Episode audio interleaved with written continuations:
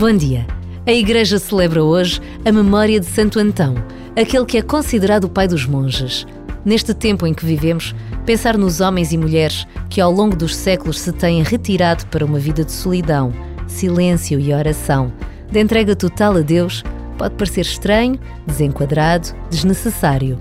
Mas a verdade é que estas vidas são evidências que nos questionam sobre a presença de Jesus vivo entre nós.